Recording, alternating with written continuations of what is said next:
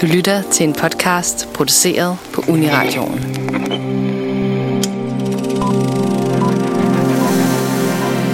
Det to måneder forsinket Oscar-race er om sider skudt i gang. Listen af nomineret blev offentliggjort i mandags, og det lægger som altid op til filmnørderi. Der er mesterværker i feltet og oversete perler udenfor. Et par glade overraskelser, et par skuffelser, et par kategorier, der synes afgjort på forhånd, og nogle stykker, der ikke er til at forudse. Vi kommer omkring de store Best Picture-kandidater, nogle af de mindre kategorier, vi selv holder øje med, og vi diskuterer selvfølgelig det vigtigste spørgsmål, alle stiller her i landet. Hvor gode er Danmarks chancer? Velkommen til Nosferatu. And the Oscar goes to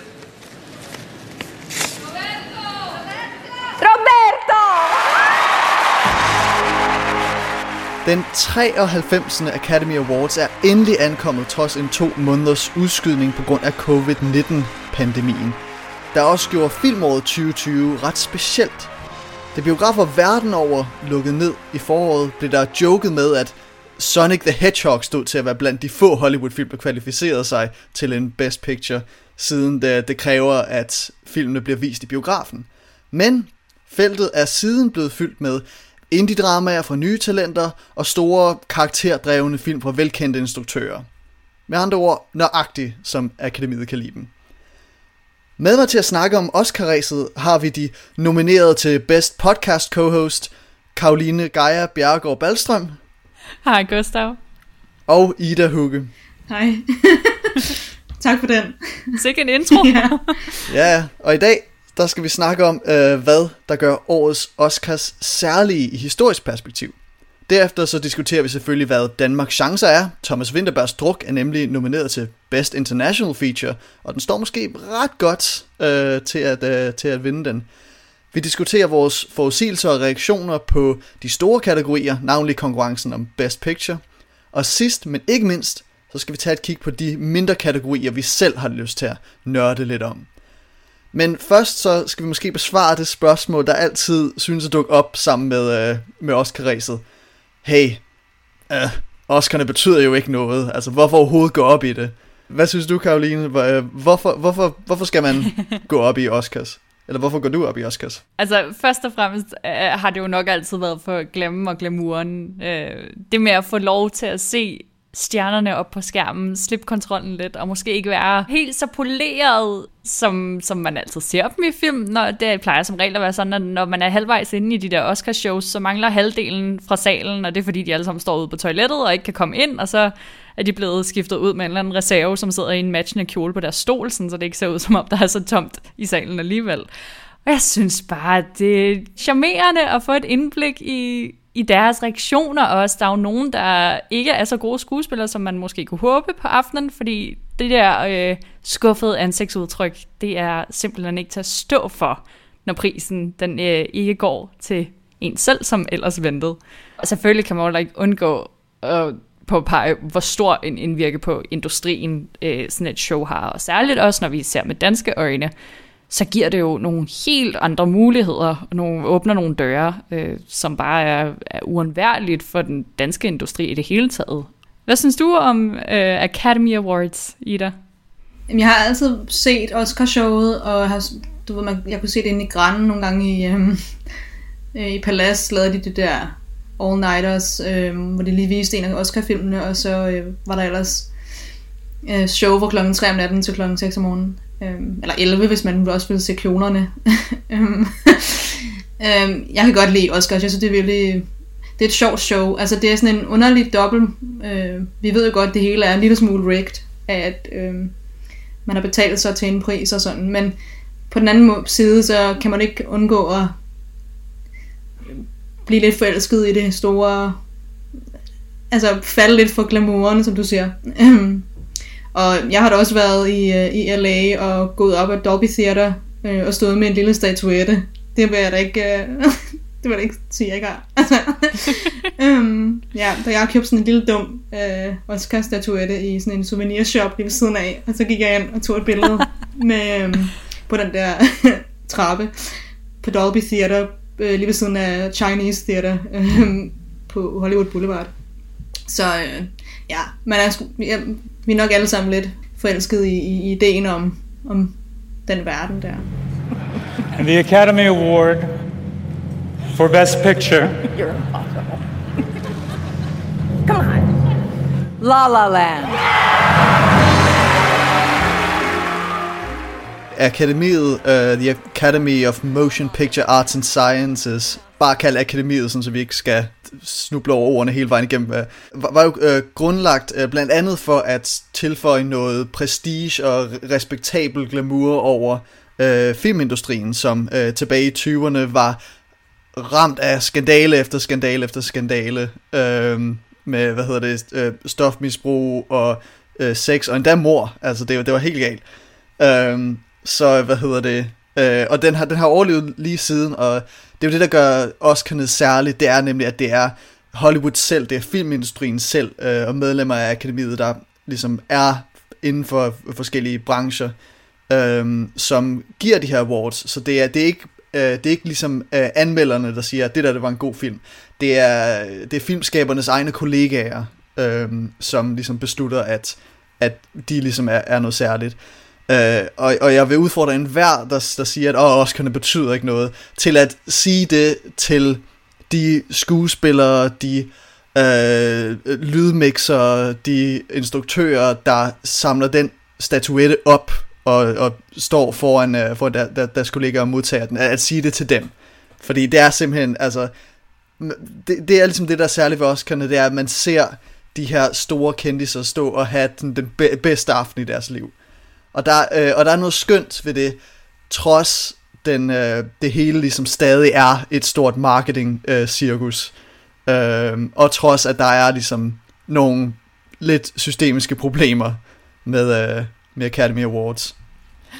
Jeg ved også, Gustav, at du øh, har måske en lidt større hang til Oscar end, øh, end det normale gennemsnit. Er det ikke rigtigt? Du er lidt vores historiske Oscar-ekspert på den her podcast. Uh, ja, det, det blev jo lidt, uh, især det sidste år har jeg, har jeg blevet lidt en Oscar-nørd. Uh, jeg satte mig for at se uh, samtlige Best Picture-vindere, uh, og dem har jeg så fået set. Uh, og i den forbindelse så har jeg også uh, lært en masse om sådan uh, Oscarnes historie og forskellige, uh, hvad hedder det, uh, bare sådan alle al mulige sådan fun facts omkring uh, sådan de historiske Oscars, og Øh, og, og det jeg vil sige er, at, at Oscars også giver en, øhm, en rigtig god, godt overblik over, ikke nødvendigvis hvordan øh, filmhistorien faktisk er, fordi selvfølgelig så er der en masse ting, som også kan misser, navnlig øh, internationale film og øh, mere sådan kontroversielle øh, store værker.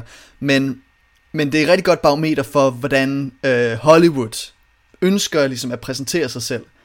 Øh, og hvad hedder det, og, og, og, og hvordan Hollywood-politikken ligesom har udviklet sig. Uh, det er for eksempel derfor, at det er uh, meget markant at se, hvordan diversitet er blevet en stor del af, uh, af ligesom Oscar-diskursen uh, i løbet af 2010'erne. Uh, og hvor, hvor, hvordan vi har den her idé om sådan Oscar-bait, altså Oscar-mading, de her øh, film, som bare er sådan kynisk lavet til at vinde Oscars. Men ja, altså når, når man nu er inde på øh, Oscar-historie, så er det her jo faktisk et øh, historisk år for, øh, for Oscars. Øh, netop af samme grund som at øh, 2020 var et historisk filmår. Vi har nemlig covid-19 øh, pandemien, øh, coronavirus, der selvfølgelig lukkede øh, filmindustrien totalt ned, øh, lukkede biograferne øh, ned, øh, og særligt USA var øh, rigtig hårdt ramt, øh, blandt andet på grund af øh, lad, os, lad, lad, lad os bare sige en... Um... Orange djævel. jeg, jeg, jeg vil sige noget sådan mere diplomatisk. Uh... Han var ikke særlig diplomatisk, det er okay. Ja, en, en, en, en lidt trængende respons um, til, uh, til det hele, så uh, biograferne har været lukket uh, over hele USA, og det har ligesom gjort uh, tingene lidt besværligt, kombineret med, at færre film kunne blive produceret. Uh, og vi har alle de her store blockbusters, fra James Bond til Marvel-universet til, øh, til Avatar 2, som alle sammen er blevet udskudt. Og det samme er Oscar-ceremonien. Øh, man vil måske bemærke, hvis man er en Oscar-fan, at det, er, det burde være for et par måneder siden, at vi hørte de nominerede. Øh, og Oscar-ceremonien burde have foregået for sådan to-tre uger siden. Det er dog ikke første gang, at Oscar-ceremonien er blevet udskudt. Den blev for, for eksempel udskudt i 1938 på grund af oversvømmelser i Los Angeles, der gjorde det lidt, lidt svært. Uh, I 1968 blev den uh, udskudt uh, efter attentatet på Martin Luther King Jr., Øhm, og i 1981 øh, blev den udskudt efter attentatforsøget på Ronald Reagan. Endnu mere særligt end udskydningen her er, at de har udvidet øh, kvalifikationsperioden øh, ind over 2021. Øh, så film, der, hvad hedder det, der er udgivet helt op til slutningen af februar i dette år, kan altså kvalificeres til Oscar-nomineringer. Og det er første gang siden 1934, at kvalificeringen for Oscars går ud over kalenderåret. Mm. Og det er jo egentlig ret interessant, at de er villige til at gøre det her, synes jeg, Gustav. Især fordi Oscars har jo tidligere været sådan nogen, der måske har, de har skøjtet lidt glat over andre store bevægelser øh, i filmverdenen i det hele taget. Særligt også når det kommer til streaming, har de jo været rimelig stivnakket, kan man vist godt sige. Mm-hmm. Og ja, de er stadig lidt stivnakket, men, men ja, de har, øh, som, som du hensyder til, øh, udvidet kvalificeringen for streamingfilm også. Øh, de, er, øh, de, de udgav en uh, hvad hedder det, øh, statement omkring det, uh, som, som jeg lige citerer her. Until further notice, and for the 93rd awards year only, films that had previously uh, planned a theatrical release but are initially made uh, available on a commercial streaming or video on demand service may qualify in the Best Picture, General Entry, and Specialty categories for the 93rd Academy Awards. Under these provisions, It must be made available at the Secure Academy screening room, a member only streaming site within 60 days of the film's streaming or video on demand release, and the film must meet all other eligibility requirements. Så med andre ord, de tillader video on demand øh, eller streaming øh, film, som ikke har været i biograferne, hvilket er en helt unik ting. Men det kræver dog, at der var en plan om, at det, at det skulle vises i biograferne.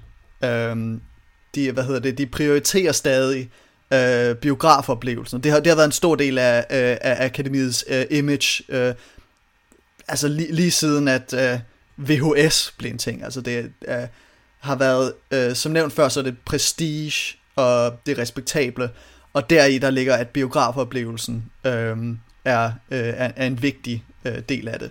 Så det, det forbliver sådan, men i den her omgang, så er det jo undtagelser. Altså de, man skal ikke risikere liv og, le- og lemme af, ved at sige, men i hvert fald, man skal ikke risikere at blive smittet øh, for at opleve film i biografen. Så, øh, øh, så ja, det, det, det er et øh, historisk år. Øh, jeg, jeg, jeg ved ikke, om der kommer til at være nogen øh, film, der sådan set er fra 2021, der øh, vinder noget. Men, øh, men det må vi jo se. Jeg tror at generelt på grund af at streaming-filmene, øh, eller film, der kommer ud på Netflix og alt muligt, der er rigtig mange Netflix-film, i hvert fald en, en god håndfuld. Øh, jeg tror, det kommer til at ændre generelt måden, vi, vi, øh, vi ser film på. Jeg ved godt, det har ændret generelt måden, vi ser film på, men også øh, sådan mere højprofilerede folk ser på, på kvalitetsfilm. The Academy kan ikke, øh, kan ikke undgå at lægge mærke til Netflix. Nej. Det er jo også uh, Mank, som er en Netflix-produceret film, er jo den film, der fører i år med flest nomineringer. Vi skal nok komme mere ind på senere, uh, hvad, de, hvad de konkret er, og hvilke andre film, der er nomineret. Men Netflix er jo på den måde den, der ligesom fører rimelig meget, uh, og alle andre film, der, der kommer derefter, har altså en del færre nomineringer, så øh, Netflix får rimelig meget cementeret sig en gang for alle som værende på vej til at, at være rimelig meget øh, kongerne af, af det her show om Oscarsne så ved det eller ej. Ja, altså de, de fik jo de fik jo deres store gennembrud for, øh, for et par år siden med, med Roma, som, som var en af store favoritterne. Øh, 2018 Oscars. Øh, og så selvfølgelig 2019 øh, Oscars, der havde vi øh, uh, Marriage Story og The Irishman, uh, så, som ligesom tog de store uh, nominerede. Men der er, der er jo andre ting, der også gør uh, det, det, det Oscars uh, historiske. I hvert fald for lille Danmark. Ida, hvis du kunne uh, oplyse os om, hvordan ser Danmarks chancer ud?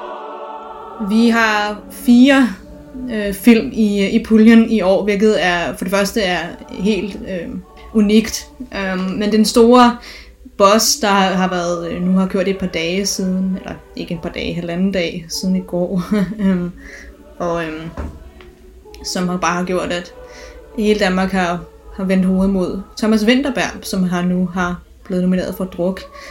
Både Druk har vundet, eller har ikke vundet endnu, så siger jeg det på forhånd, har blevet nomineret til bedste udlandske film, og, øh, og så er Thomas Vinterberg blevet nomineret til bedste instruktør, som er første gang i Oscars historie, at, der har, at øh, Danmark er blevet nomineret som har fået en bedste instruktør øh, nominering, så det er, det er meget stort. Og så er, har vi Mikkel E.G. Nielsen, som er, har, har været klipper på Sound of Metal. Han er blevet nomineret til, øhm, til bedste klipper. øhm, og så øhm, og så har vi Elvira Lind, som har, har lavet en kortfilm, der hedder øh, The Letter Room, som blev nomineret til bedste kortfilm. Så vi har fire, fire gode øh, kandidater i, i puljen. Eller vi har tre, fordi den ene er den samme film. Men øhm, jeg tror, at det nu ser du omkring vores chancer. Jeg tror, vi har en rimelig stor chance for at, at snuppe den der bedste udlandske film. Det, det, det tænker jeg fra, fra det sekund, vi blev nomineret, eller i hvert fald den var på shortlisten til bedste udlandske. Men det var lidt et chok, eller det var et kæmpe chok, at vi, vi siger jeg så, øh, at Thomas Vinterberg blev nomineret som bedste instruktør.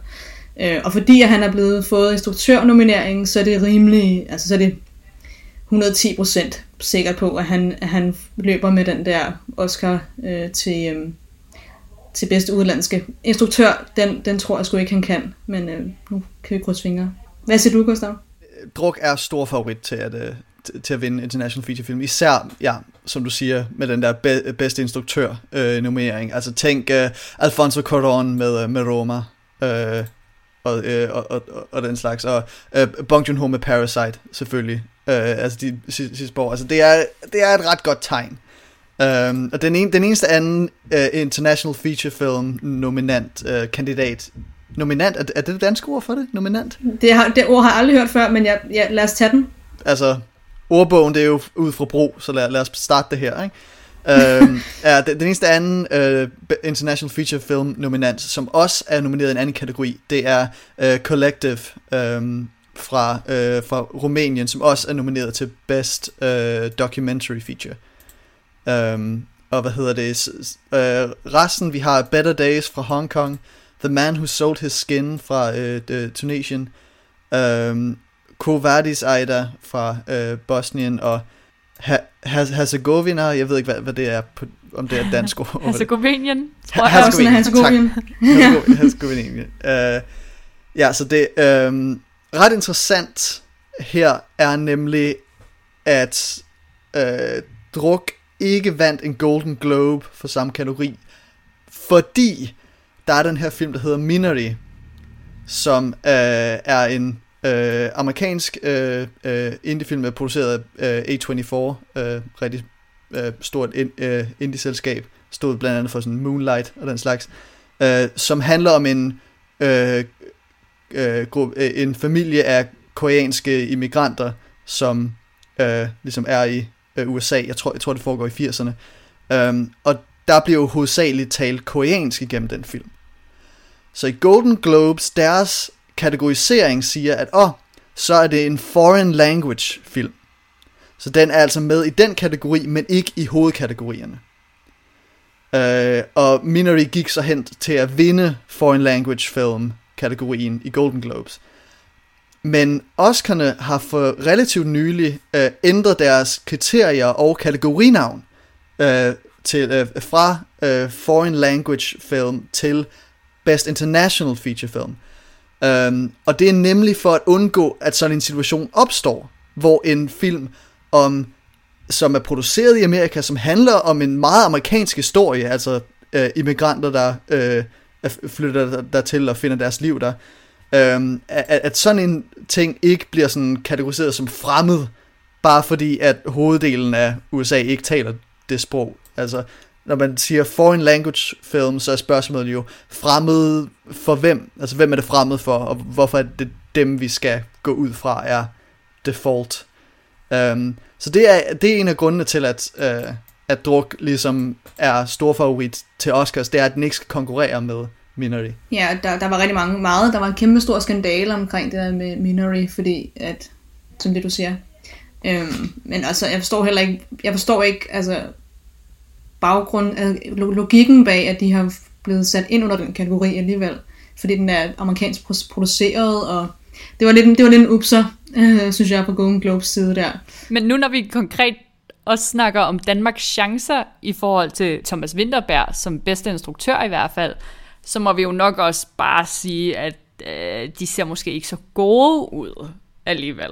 Som instruktør? Nej, den, øh, det kan han sgu ikke. Den, den kan han sgu ikke tage. Altså, vi har... Øh, Nej.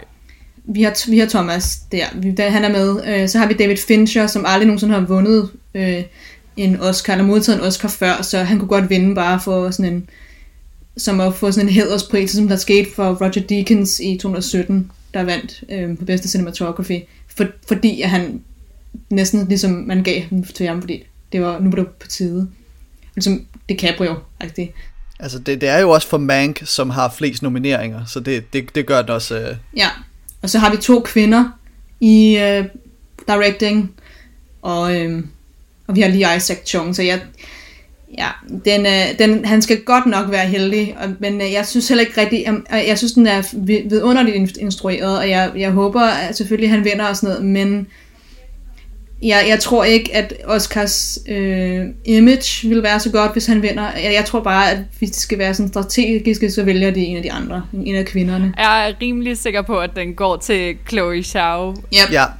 Ligegyldigt om køn eller, eller hvad. Men øh, hendes film Nomadland er vist er vist ikke rigtig øh, til at komme, komme udenom. Nej, den er, den er svær at komme udenom. Ja, det er en god titel lige at skrive sig bag øret også, bare også generelt i løbet af resten af den her podcast, men også for hele den her awards-sæson i det hele taget. Ja. Øh, Nomadland med Francis McDormand i hovedrollen er en uundgåelig film i år.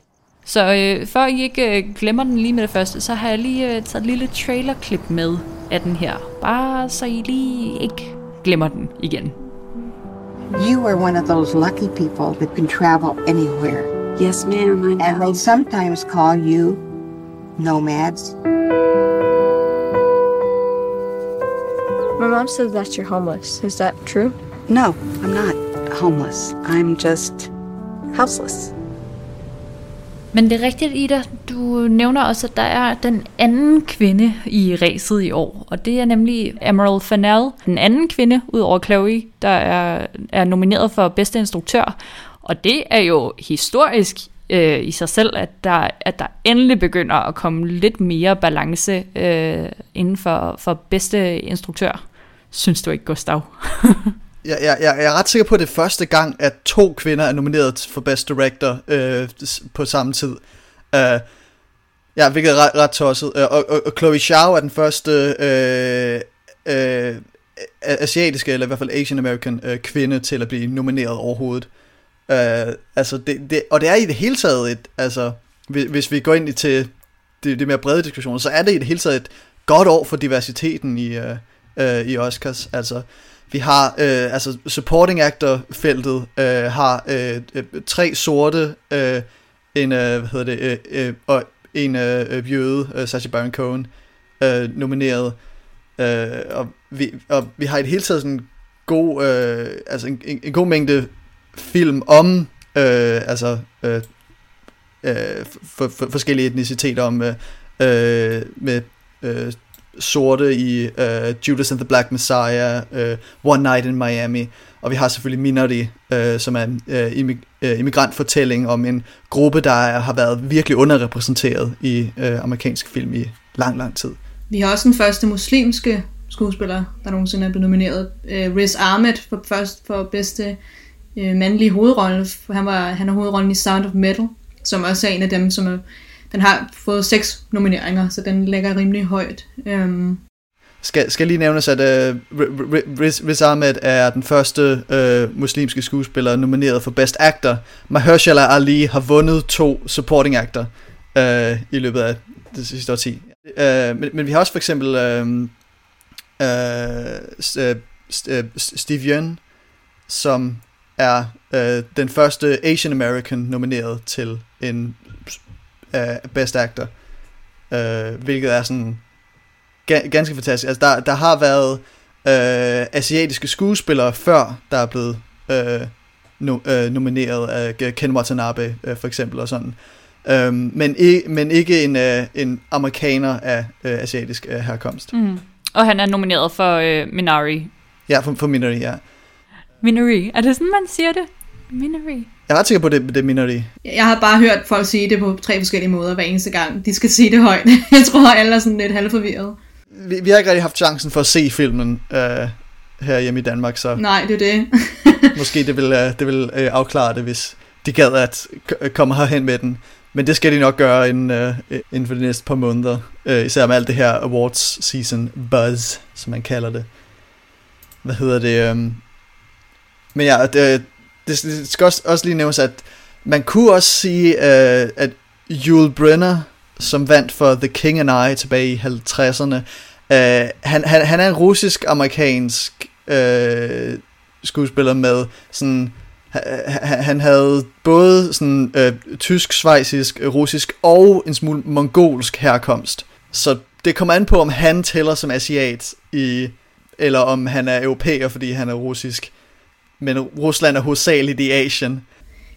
Man kunne tænke, at Oscar, eller The Academy, har været meget øh, strategiske, øh, efter hvem de ligesom har delt ud. Der har været, der er meget stor sådan, de har været rimelig demokratiske øh, i år, øh, kan man sige. De har delt ud på sådan forskellige, øh, alle, alle minoriteter er ligesom repræsenteret. Øhm.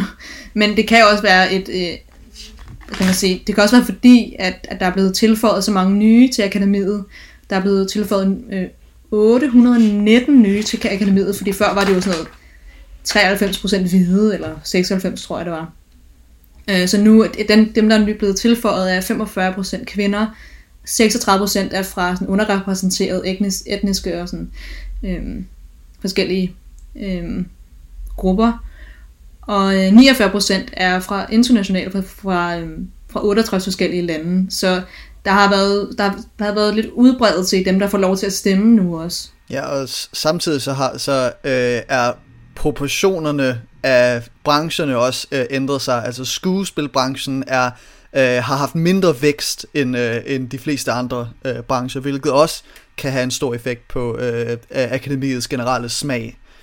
Øhm, så øh, så, så ja, der, der, der er ligesom store ændringer. Altså, der, der, der er en grund til, at sidste år så øh, øh, Parasite øh, gik hen og vandt den store pris. Altså, det var ikke bare, det er ikke bare fordi, det var den bedste film til stede, og alle vidste det øh, og alle var enige om, at det var bare den bedste film øh, fra året. Øh, men det, øh, det er nemlig også, øh, fordi vi har haft det her øh, demografiske skift i, øh, i hvem der er Academy-medlemmer, øh, som, som ligesom har gjort en forskel. Øh, så hvad hedder det? Kommer vi til at se en lignende overraskelse i år, øh, øh, tror I? Eller øh, bliver, den, øh, bliver, bliver den forudsigelig omgang? Ja, altså bliver det en forudsigelig omgang, eller øh, kommer vi til at få en glad øh, eller sur overraskelse? Ja. Uh, Parasite, den vandt selvfølgelig for bedste, øh, bedste film, øh, og det var jo sådan en udenlandsk film, så det var rimelig stor chok for, for, for dem, men øh, så det kunne godt have været en mulighed, at, øh, at Druk kunne lande på den best picture, for nu har vi jo best directing, men øh, i det mindste så har vi fået den, og det er jo øh, det er godt, og fordi det var sådan en kæmpe stor chok for generelt bare Danmark, men især Thomas Winterberg, så øh, øh, er der et lille klip af Thomas, der, øh, der får, øh, får at vide, at han er nomineret som bedste instruktør. Øh, man kan godt høre det på, på hans, øh, hans lille vrel, at, øh, at det er et stort chok. Ja, altså øh, i, i, i klippet, øh, fordi lytterne ikke, ikke kan se det, han sidder simpelthen på mobilen, øh, imens de læser Best Director nomineret op. Øh, han forventer det slet ikke. Thomas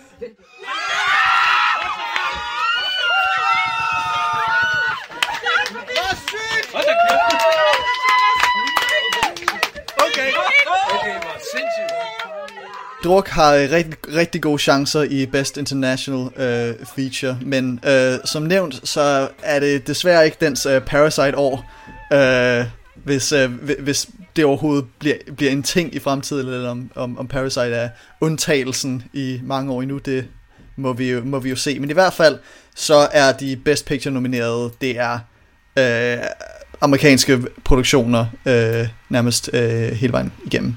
Vi skal måske lige øh, bare en gang for alle slå fast, hvem de øh, heldige otte er i år. Yes. Og de nominerede er The Father, som er en øh, film baseret på et teaterstykke øh, med øh, Anthony Hopkins, der spiller en øh, øh gammel mand, der øh, er ved at blive nedslidt af Alzheimer's øh, overfor Olivia Colman, be- Best Actress for et par år siden, øh, der spiller hans øh, datter. Øh, og hvad hedder det? Og øh, filmen har, er ikke tilgængelig i Danmark endnu, øh, i hvert fald ikke, så vidt jeg har hørt. Øh, men den, men den, den skulle bare sådan have en ret interessant øh, klippestil for ligesom at få os ind i hovedet på den her øh, Alzheimers øh, lidende øh, gamle mand. All right. what about you? What did you do for a living? Oh, I was a dancer.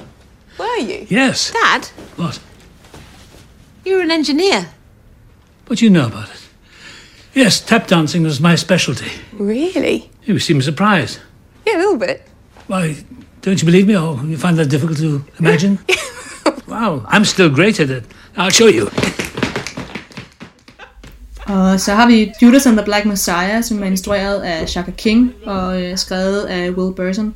Det handler om Lakeith Stanfield, som er vores skuespiller her, som også er nomineret til bedste øh, supporting øh, actor. Han øh, infiltrerer de Black Panthers, som øh, er, har lederen Fred Hampton, som spiller sig Daniel Kaluuya, som også er nomineret.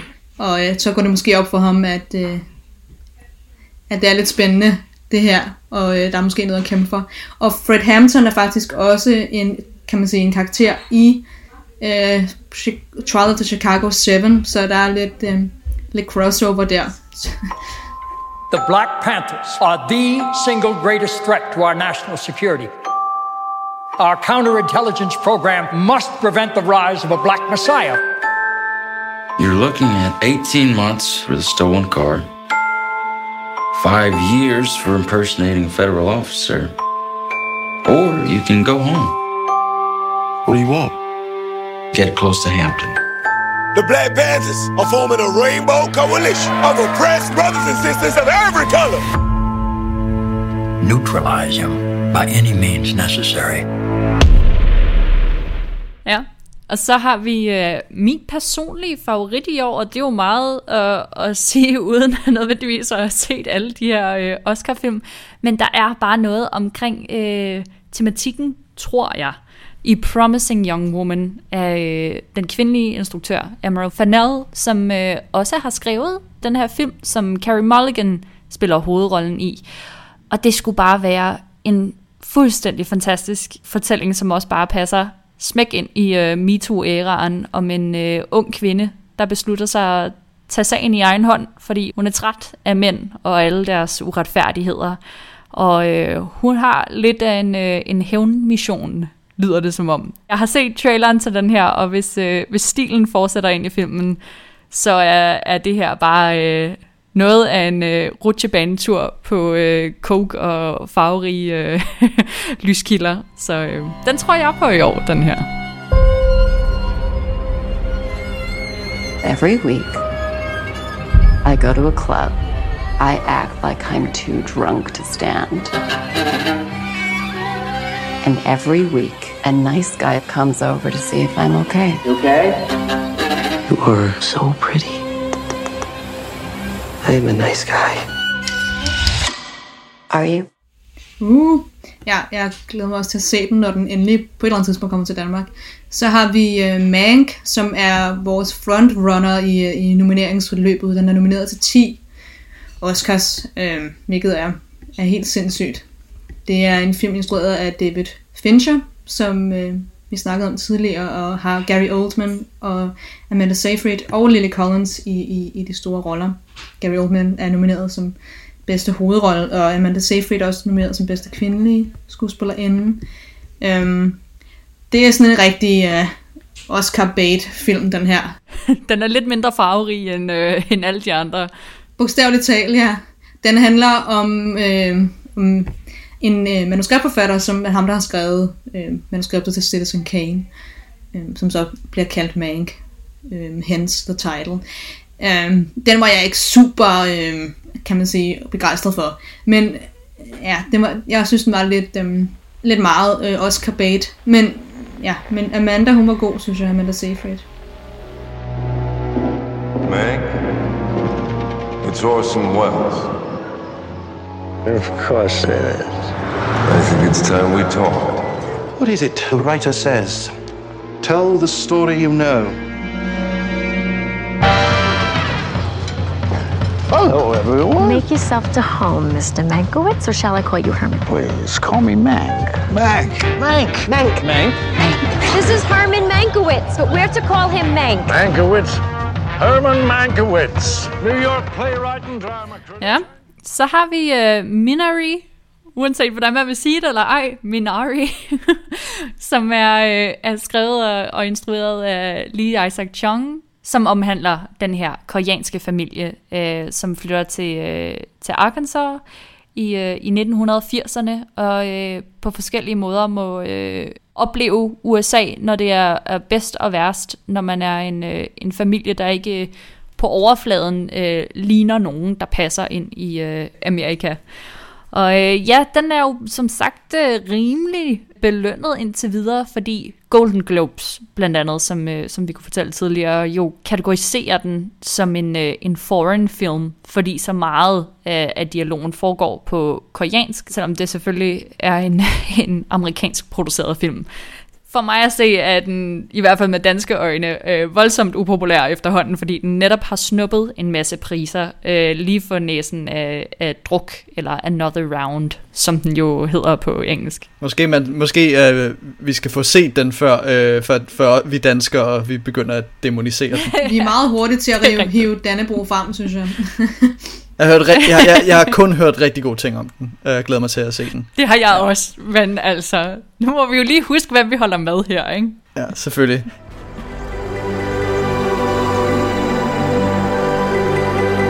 결혼하면서 했던 말 기억나? 미국에 가서 서로를 구해주자고 했던 거. 기억해.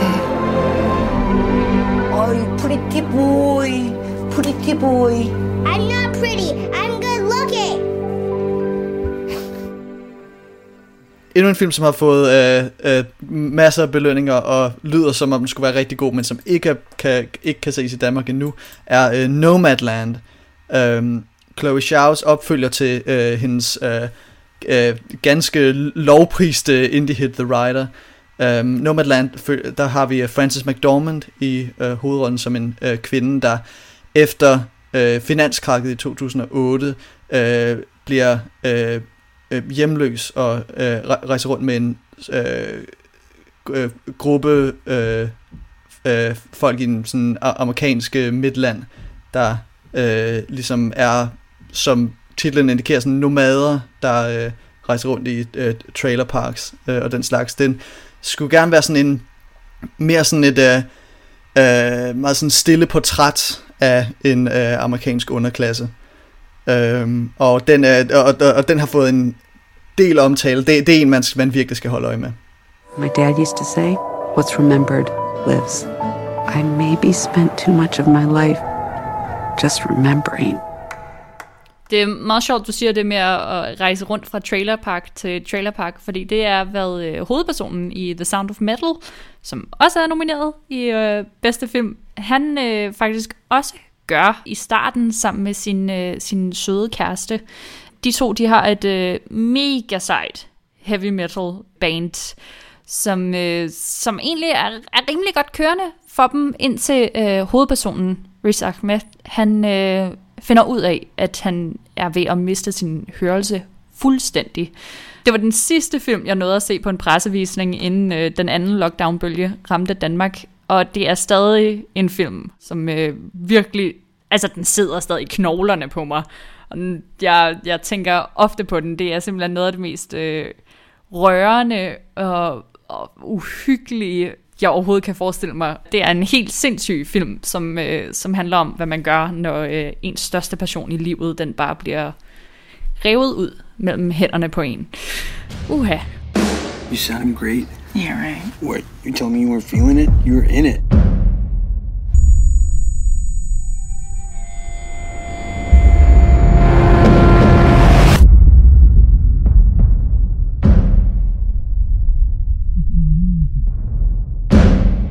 Hearing is deteriorating rapidly.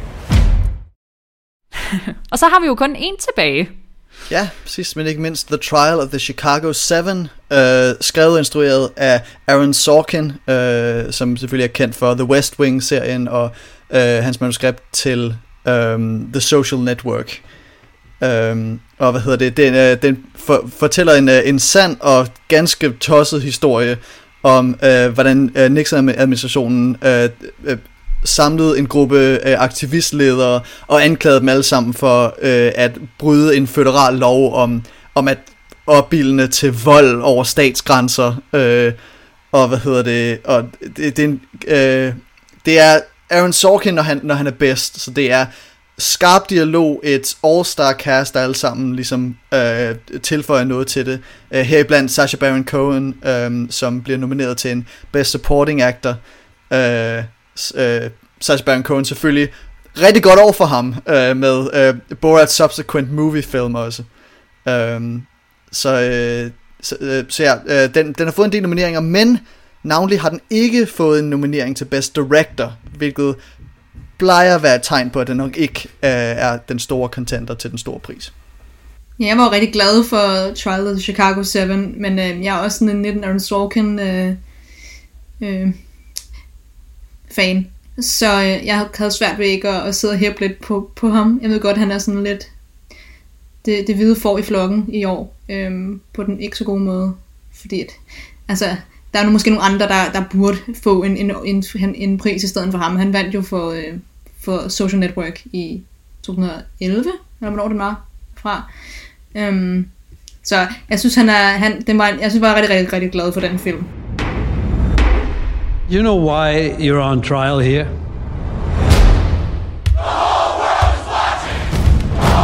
When you came to Chicago, were you hoping to draw the police into a confrontation?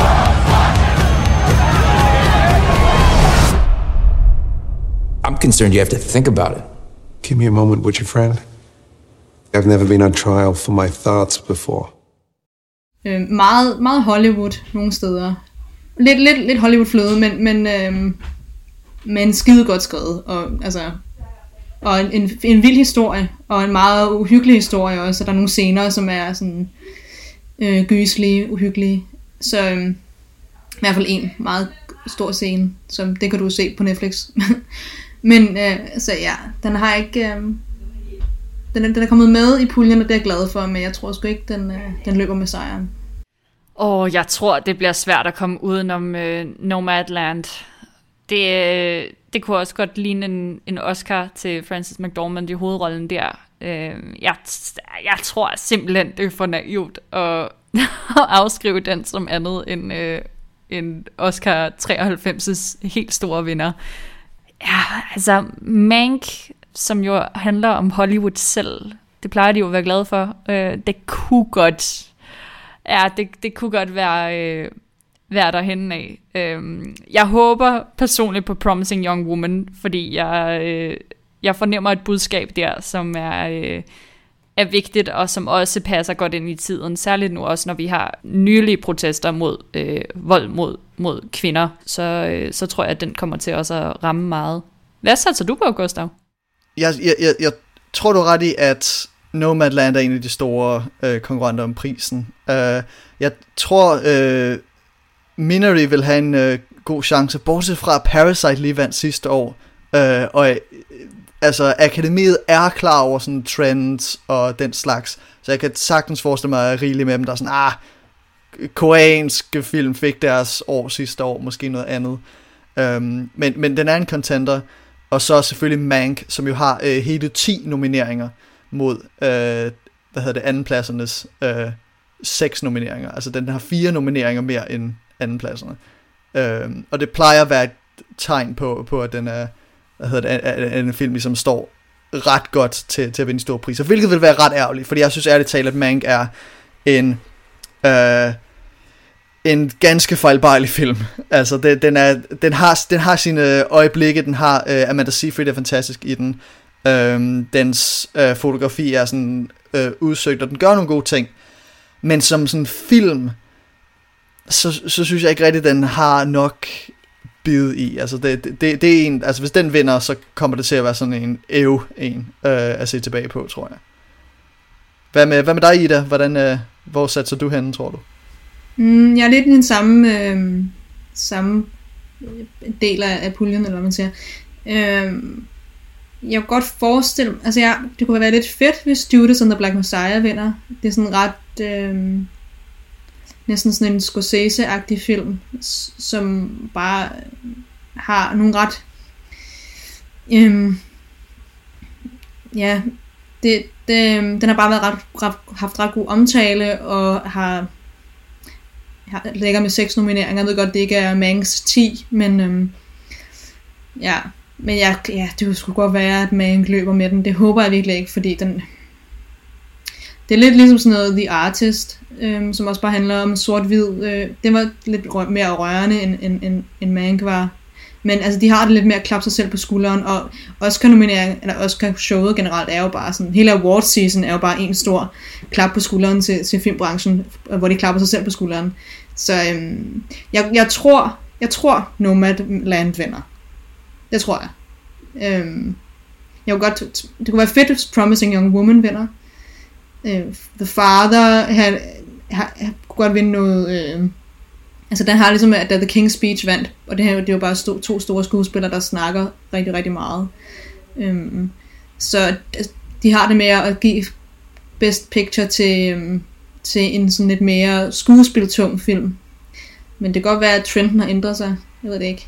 Ja, altså Nomadland er i hvert fald, øh, fra hvad jeg har hørt, sådan, øh, meget markant i sin sådan, instru- instru- øh, instruktioner ligesom på forsædet, med øh, meget, meget fokus på sådan øh, smukt fotografi øh, og den slags.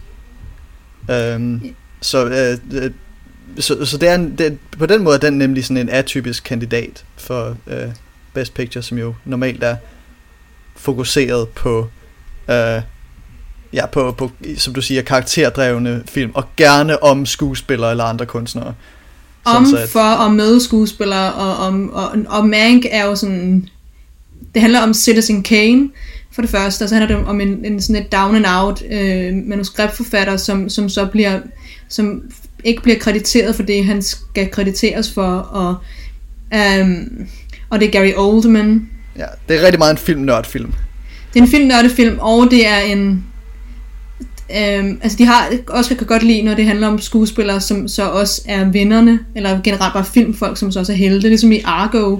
Hvad, øh, Karo, hvad, hvad, hvad, hvad, har, hvad har du at uh, kommentere her? Ja, jeg synes bare, når man sidder og hører på, hvad, hvad I siger af stikord her, ikke, så kan vi godt lide, når, når der er nogle store kunstnere med, som, som der bliver lavet et portræt af, som Oscar skal smide nogle statuetter efter kan vi godt, øh, kan jeg godt lide, når folk de sætter sig ned og snakker med hinanden, og øh, vi har nogle powerhouses af nogle, nogle skuespillere, der gør det. Og så kommer jeg bare til at tænke på, det lyder lidt som en film, som jeg nok vil sige er en af de allerstørste snobs, altså en af dem, som slet ikke har fået noget ordentlig kærlighed i år til Oscar-nomineringerne, nemlig One Night in Miami, som jo handler om netop fire enormt store historiske personligheder, som sætter sig ned og taler sammen en hel aften. Nemlig uh, Muhammad Ali, Malcolm X, sangeren Sam Cooke og uh, fodboldstjernen og filmskuespilleren Jim Brown. Og altså, det er jo nærmest lige en opskrift på den film, vi har siddet og, og diskuteret her. Synes du ikke, Ida?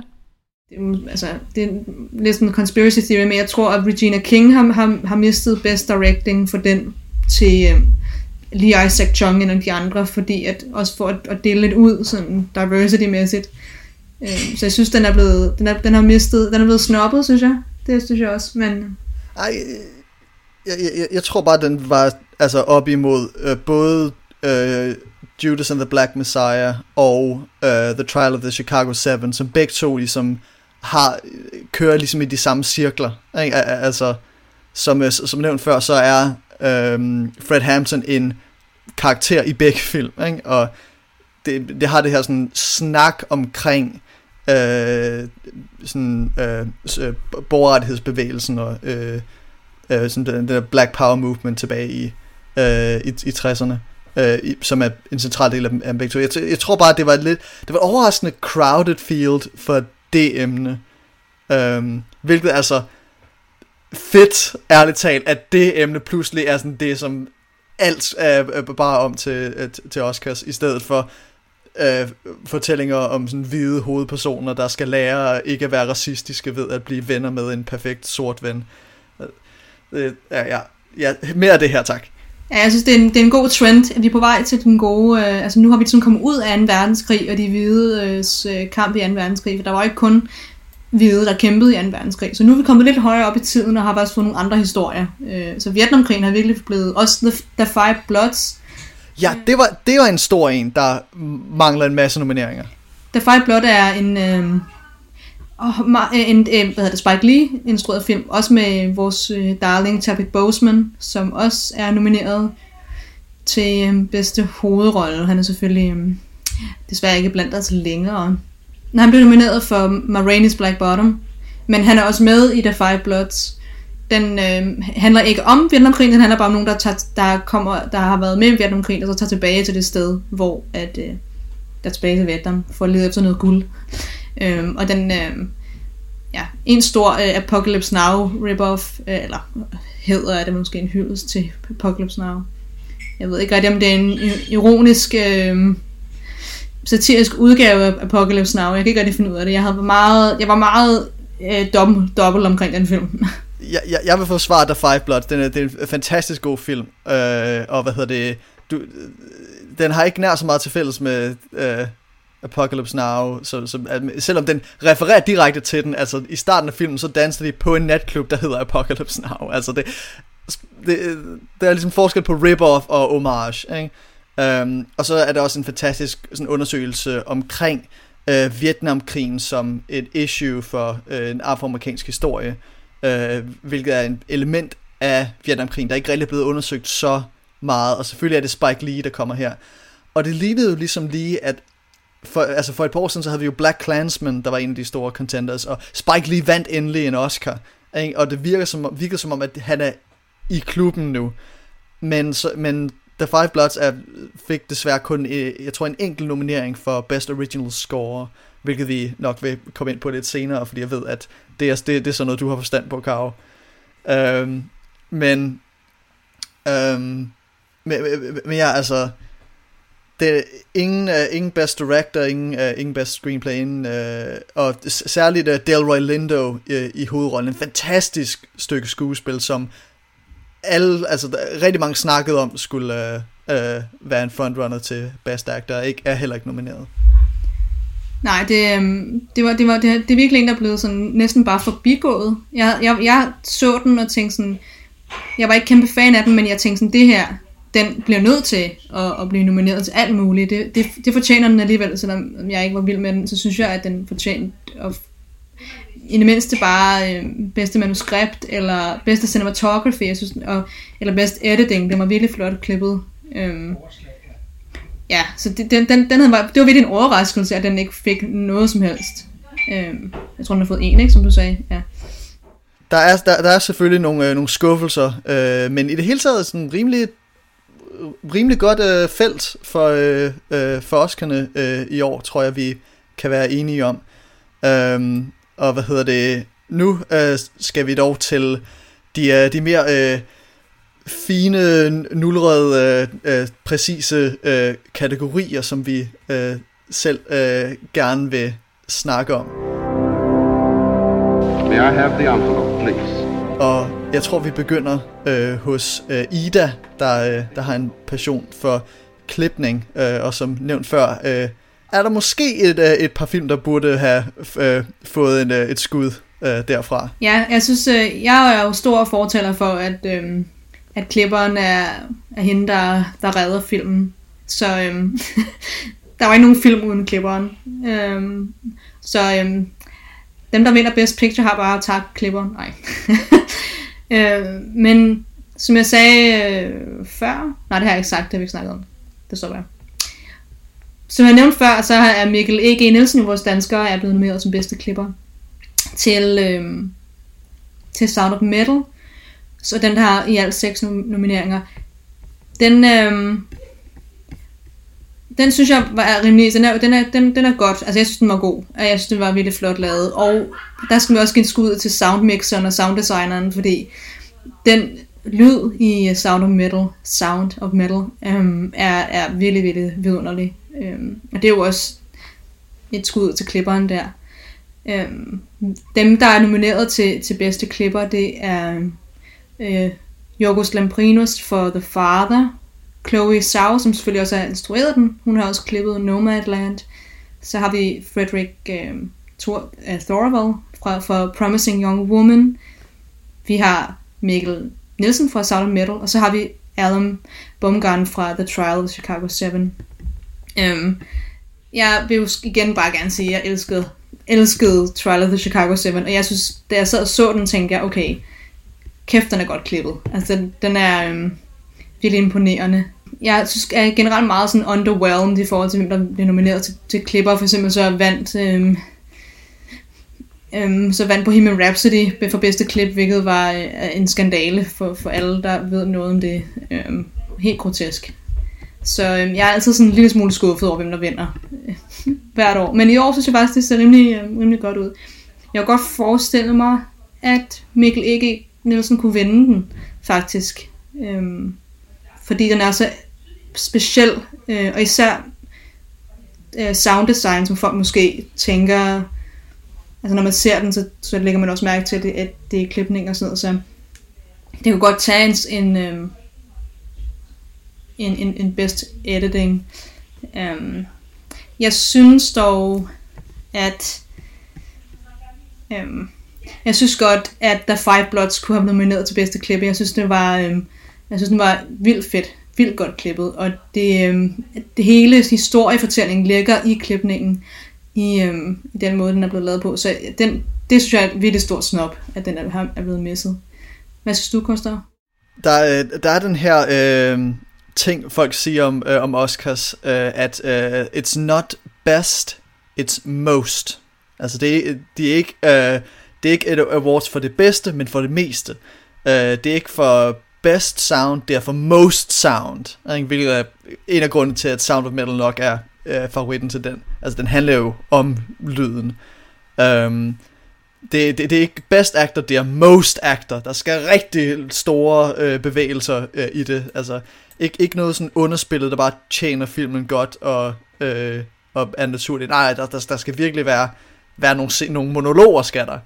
Og det er jo sådan en ting med sådan nogle kategorier som editing, som jo er den usynlige kunst i film. Altså en, en rigtig god klipning er jo en, man ikke bemærker, fordi man oplever bare filmen naturligt. Øhm, og det, det bliver jo netop, når, når der skal gives det der, så leder man jo efter dem, som har en meget, meget synlig editing. Med The Trial of the Chicago 7, som mixer alle de her plotlinjer sammen, øh, og skaber eksposition ved at sammenklippe øh, øh, courtroom scener og noget stand-up og noget, øh, noget flashbacks og sådan. Øh, meget synlig klipning. Øh, jeg, jeg tror også, der er noget lignende, der foregår i The Father. Øh, så, som jeg har hørt det, så laver den noget... Øh, altså klipper den på en måde, sådan så vi er i hovedet på den her Alzheimer's patient, der ligesom mister grebet over tiden og sådan. Øhm, så øh, hvad, hvad, hvad, hvad, hvad, synes du om det? Er, det? er det et problem i den her omgang, eller øh, er, er, er det måske derfor, at The, at The Five Bloods øh, blev øh, overset, tror du? Nej, altså jeg tror, at øh, altså, The Five Bloods er spækket med, øh, med næsten sådan trieragtige underlige indklip og, og sådan billeder lige pludselig, og flashbacks og sådan noget. Øhm, så den er sådan klippe øh, en klippe Hurricane.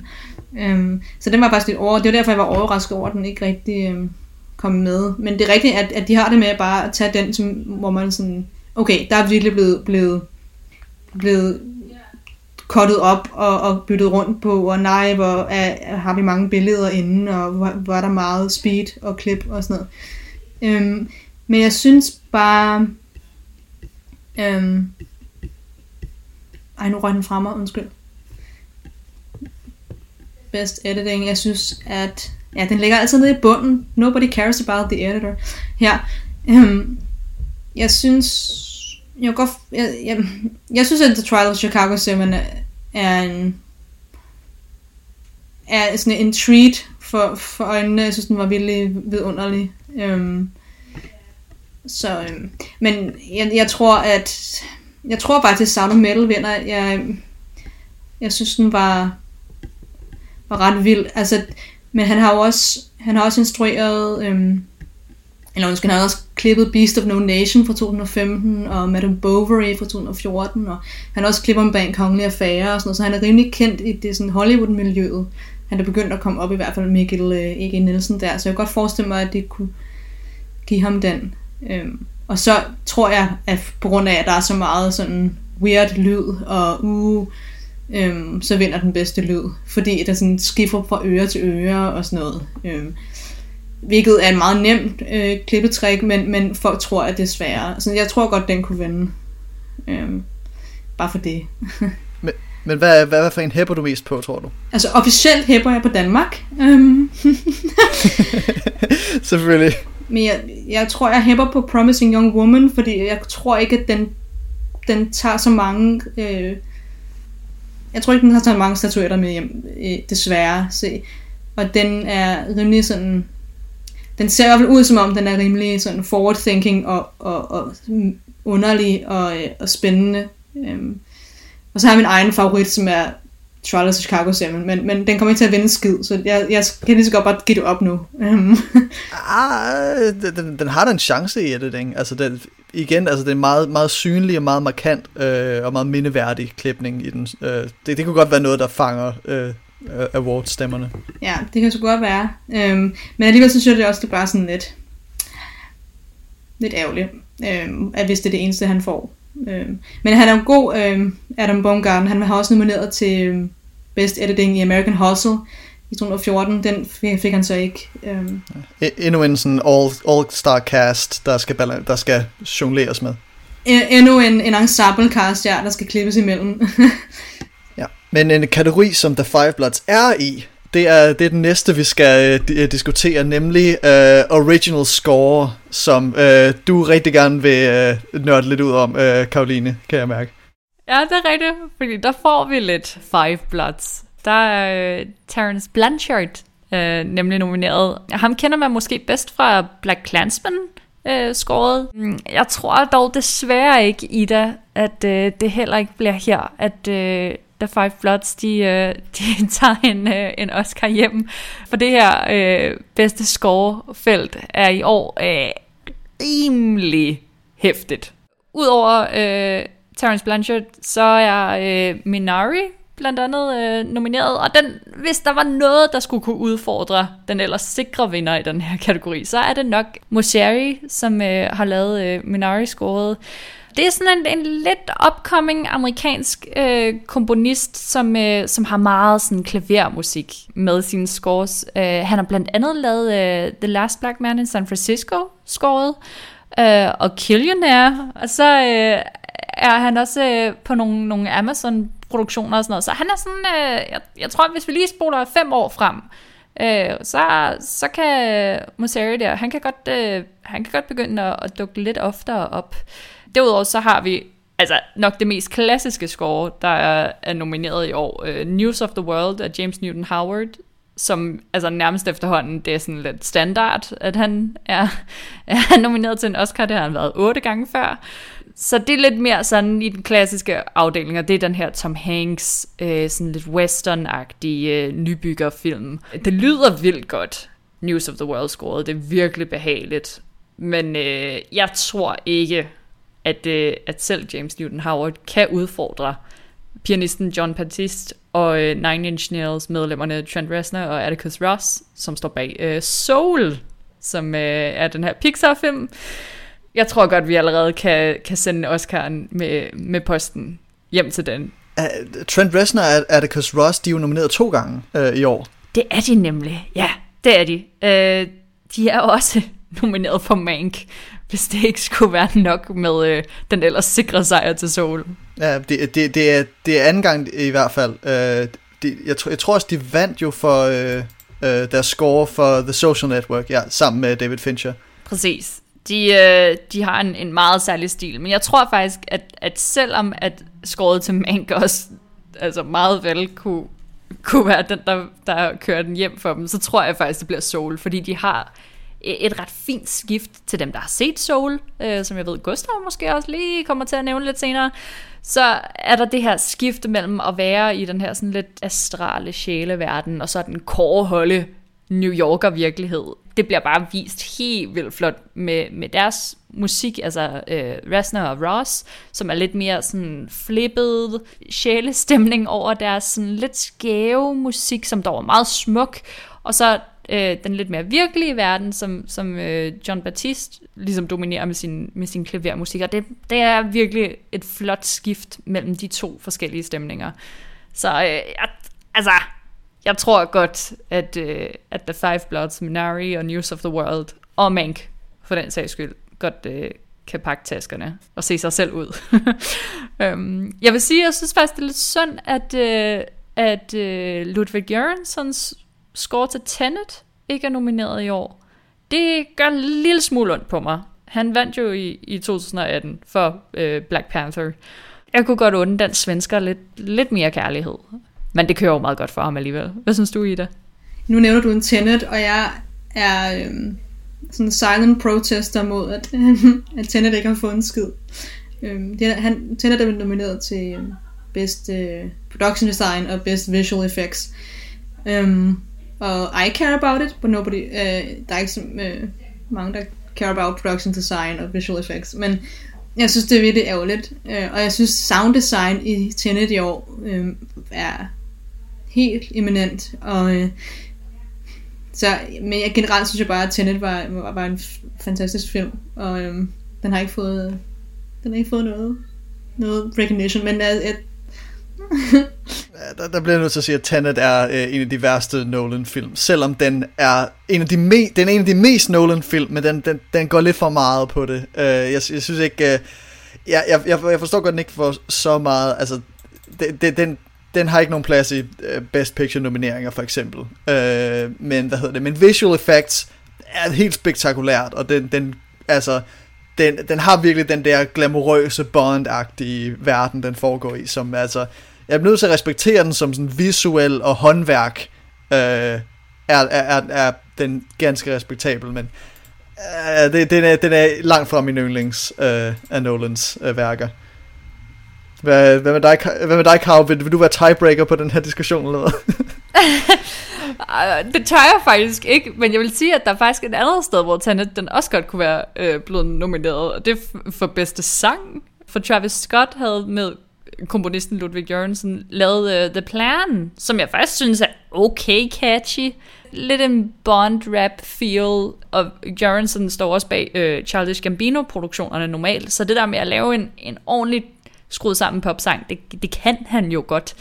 Og der synes jeg faktisk godt, at i det mindste for Best Song, nu når Nolan prøver på at gøre sig umage, og netop få det til at se James Bond-agtigt ud, så kunne de måske godt lige, lige have givet en lille nominering for bedste sang. Men til gengæld, så har mit, altså, og det her bliver jeg bare nødt til at sige, at det her var den pris, der helt seriøst gjorde mig gladest. Jeg er så ligeglad med druk i forhold til det her, fordi Eurovision Song Contest, The Story of Fire Saga, blev nomineret for sangen Husavik, og det var yes. det eneste, der betyder noget for mig i år. Men jeg tror ikke, den vinder. Jeg, altså, men... Det er så godt. Men ja, der er jo en helt, altså der er jo en rigtig by, der hedder Husavik i, i Island, hvor den her Eurovision film foregår. Og den by har jo lavet en Oscar-kampagne og samlet penge ind og lavet propaganda øh, i et væk de sidste mange måneder for at få den her sang nomineret. Og nu er det sket, og jeg, altså, jeg har den på repeat på min Spotify anyway. Har du også det, Ida? Jeg elsker den, den sang. Jeg synes, det er så genialt, at de er blevet nomineret. Men jeg har generelt lidt underligt sådan forhold til det der med original song, fordi det gælder ikke, hvis den bare kører over credit. Og jeg har aldrig forstået konceptet. Jeg har godt, altså score er, er, er meget, meget, meget vigtigt. Sound design, helt klart. Alt det der øhm, er top, top vigtigt. Men original song har jeg aldrig sådan rigtig forstået. Øhm, altså, øh, øh, det, det kommer jo ud af uh, musicals som var en kæmpe, kæmpe del af Hollywood der, der gennem 30'erne, 40'erne, øh, 50'erne, helt op i midten af 60'erne, var det den store øh, Hollywood-genre, øh, som, hvad hedder det, som, som ligesom var mm. den der glans og glamour, som de gerne ville præsentere sig som. Og selvfølgelig så, i, øh, siden, øh, siden 80'erne, så har det været Disney-kategorien. Det var den Disney hele tiden vandt. Hver gang de havde en øh, animeret film, så havde de en eller to sange nomineret. En af dem vinder. Øhm, men hvad hedder det... Nu omstående, så er det mest en undskyldning for at få Lady Gaga eller Elton John op på scenen og øh, performe øh, i anledning af Oscar-ceremonien. Så jeg, jeg, jeg, jeg kan godt se, hvordan kategorien føles lidt outdated. Øh, men der er brug for den, når, når øh, næste gang der kommer en, øh, en shallow. Ikke? Jo, det er det. Det er, det er en underlig kategori, fordi altså, det er sådan en, øh, det er det samme som da Queen spillede til, til Oscar-showet. Det var sådan lidt... Øh, altså det var fedt, altså jeg elskede Queen og sådan noget, det var nice, men det var også sådan lidt halvakavet på, det, passede bare ikke ind i sådan en rockkoncert, så sidder de der med sådan store, det store skrode og sådan klapper med. Det var sådan lidt underligt. Bare, det var fordi, at, at Queen selvfølgelig er, at det som Bohemian Rhapsody handler om, den vandt det jo det hele. Jeg synes bare, altså, men til gengæld så er øh, Husavik, der er nomineret, den ene, jeg tror det er den eneste sang, som rent bare skal med sådan, i selve filmen, hvor at resten af sangene bare kører hen over credit. Uh, men i hvert fald, uh, original score, der var bundlinjen uh, et, uh, et rimelig godt felt, uh, men det, men det er en, det er en uh, næsten sikker sejr for Soul. Uh, er det rigtigt? Um, så, så apropos det, så uh, Best Animated Feature Film, uh, Øh, som er en, uh, jeg, jeg holder meget af uh, animation uh, og animationsfilm. Uh, jeg er, uh, hvad hedder det, jeg, jeg, jeg er faktisk en kæmpe anime-nørd, og jeg undskylder ikke for det. Uh, nej, ja, men uh, uh, hvad, hvad hedder det også, selvfølgelig uh, så uh, Disney og Pixar uh, er jo de store i, i den her kategori. Uh, og i år, der uh, lyder de nomineret på to Pixar-film faktisk. Uh, vi har Onward, som udkom i starten af uh, året, en, uh, en sådan moderne fantasy uh, roadtrip fortælling om, uh, om to brødre, der er i gang med at forsøge at uh, genopleve deres far, så de kan have en uh, sidste dag sammen med ham. Um, så har vi uh, Over the Moon, en, uh, en kinesisk uh, koproduktion med, med Netflix's uh, animationshus, um, som basically laver den der Pixar DreamWorks ting, men uh, med noget, noget kinesisk mytologi, og det er om en, uh, en pige, der beslutter sig for at uh, bygge sig en raket og rejse til månen for at, uh, for at møde sin mor, uh, og det er sådan nogle kinesisk mytologi, den lidt kører på.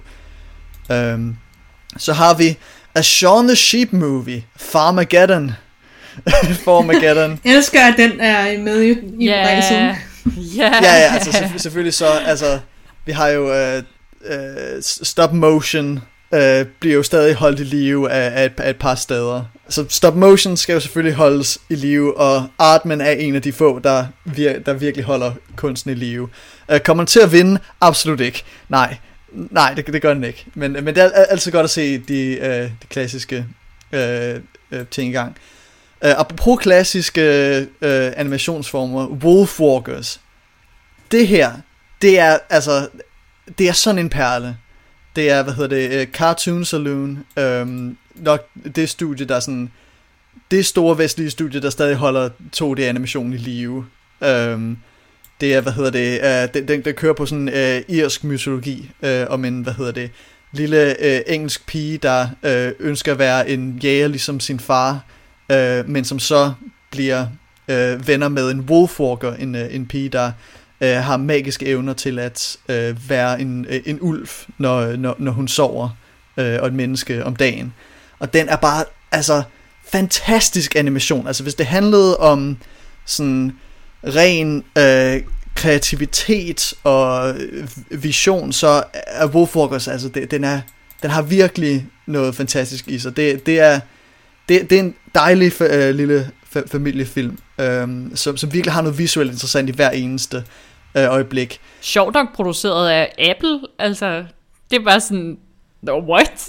Åh oh ja, det er Apple, t- Apple TV, der fik rettighederne ja. til, til at streame det, øh, så ja. Det, det, er- det, er en stærk anbefaling herfra, øhm, men desværre så for den, så er den op imod Soul, øh, som jo er nomineret både for øh, original score, men også for sound, øhm, hvilket, øh, jeg tror ikke vi nævnte det før, men sound, øh, sound editing og sound mixing er blevet slået sammen til en kategori, så nu kan man ikke længere se frem til en årlig øh, spørgerunde med, hey, hvad er forskellen mellem sound editing og sound mixing? Hvad, hvorfor er det to kategorier? Nu er det en kategori. Um, Det er faktisk ikke så slemt igen. Det ene handler om at gå ud og finde nogle fede lyde, og det andet handler om at få dem til at passe godt sammen.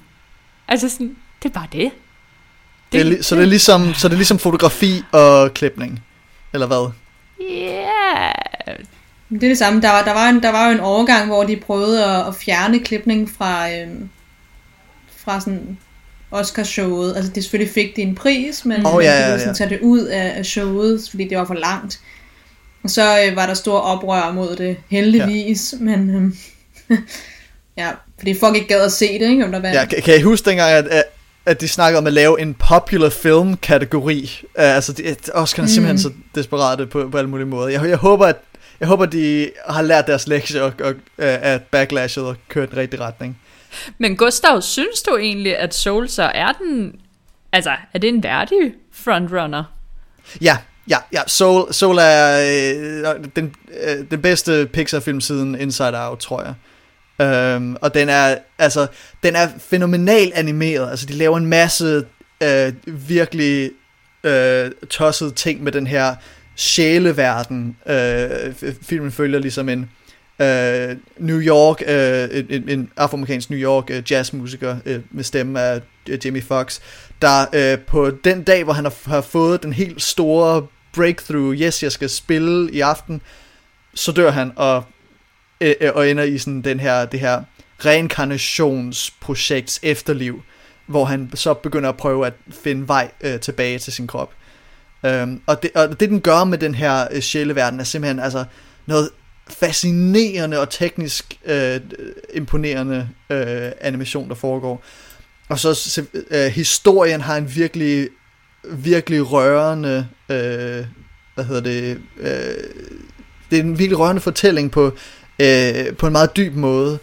Øh, og selvfølgelig så altså lydsiden er også fænomenalt god. Altså den er altså det er jo det er Pixar som Pixar gør det bedst og det er dem der er længst frem i skoene når det kommer til 3D animation og hvad der er muligt med det teknologisk og øh, kunstnerisk.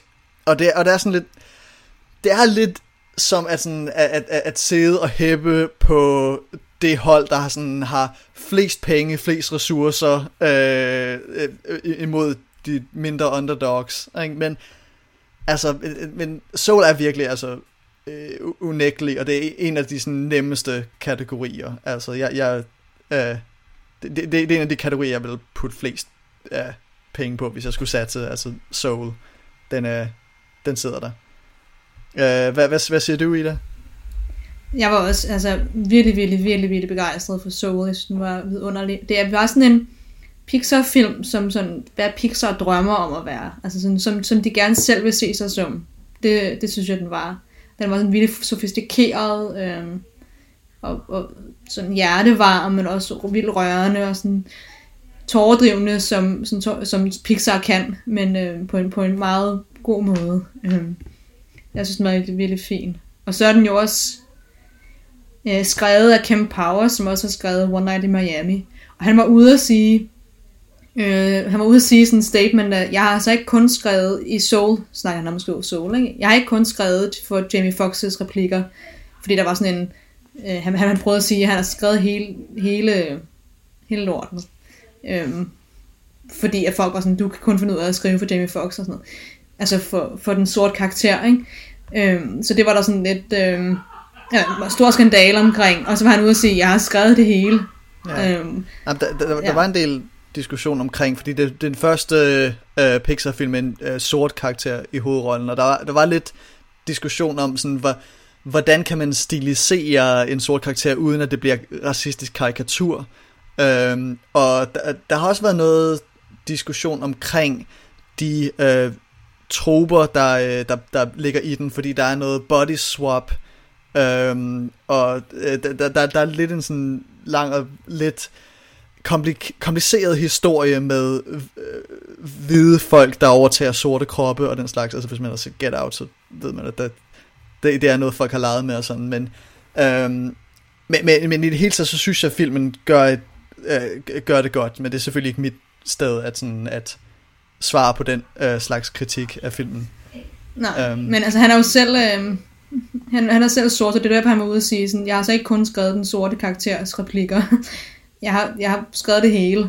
Øhm, ja, det synes jeg bare var meget sjovt. Um, altså det var sådan en... Ja, det er respekt ja. til det, fordi altså, tokenism er ikke, ikke et godt look. Nej, og det, altså, det har de virkelig prøvet at, sådan, at, at, at kæmpe imod i år, øh, akademiet, og det synes jeg faktisk, de har. Jeg synes, det, Øh, det er virkelig flot spænd af, altså de har virkelig åbnet dørene for en, en meget sen dør at åbne, men nu er de der, og det synes jeg er virkelig fint.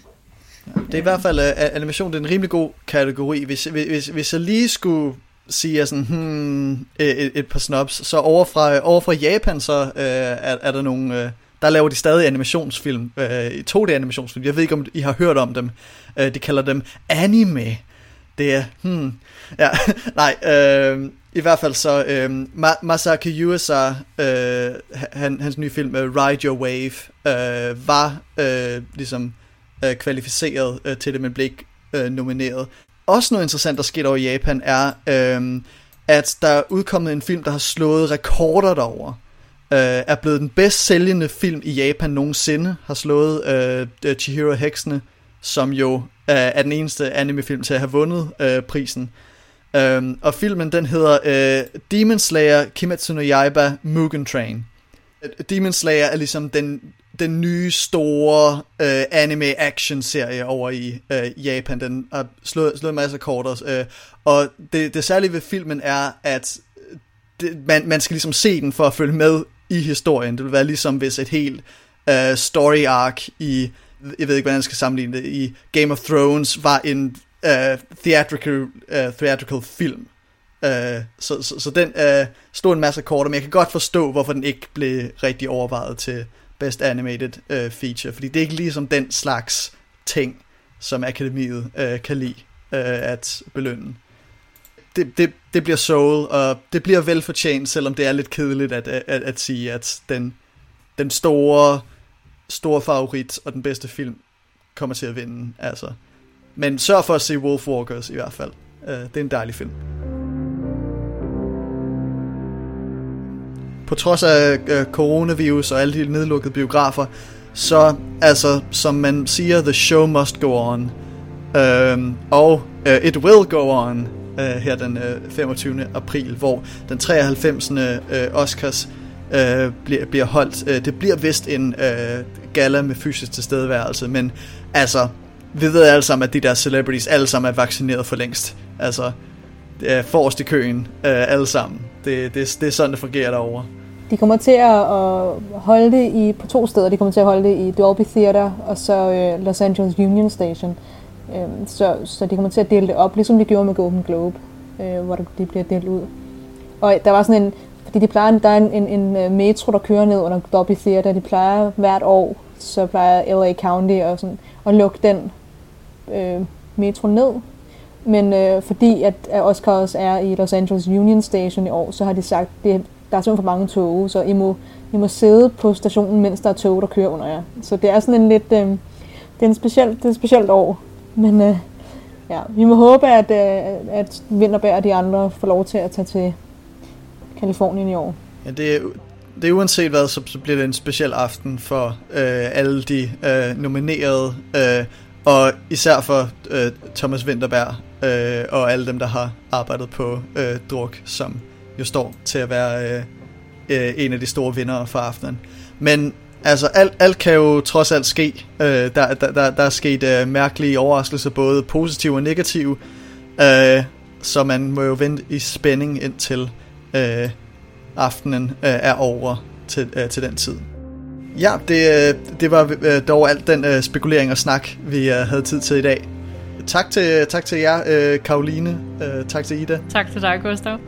og, og selvfølgelig tak til alle jer uh, lyttere derude. I kan følge filmmagasinet Nosferatu på nosferadio.dk. øh, hvor vi også udgiver øh, artikler og øh, anmeldelser øh, ugentligt. Han, han, han øh, god måned ind til Oscar-ceremonien. Og øh, skål endnu en gang for drukker vinterbær. Åh oh ja, skål! Skål.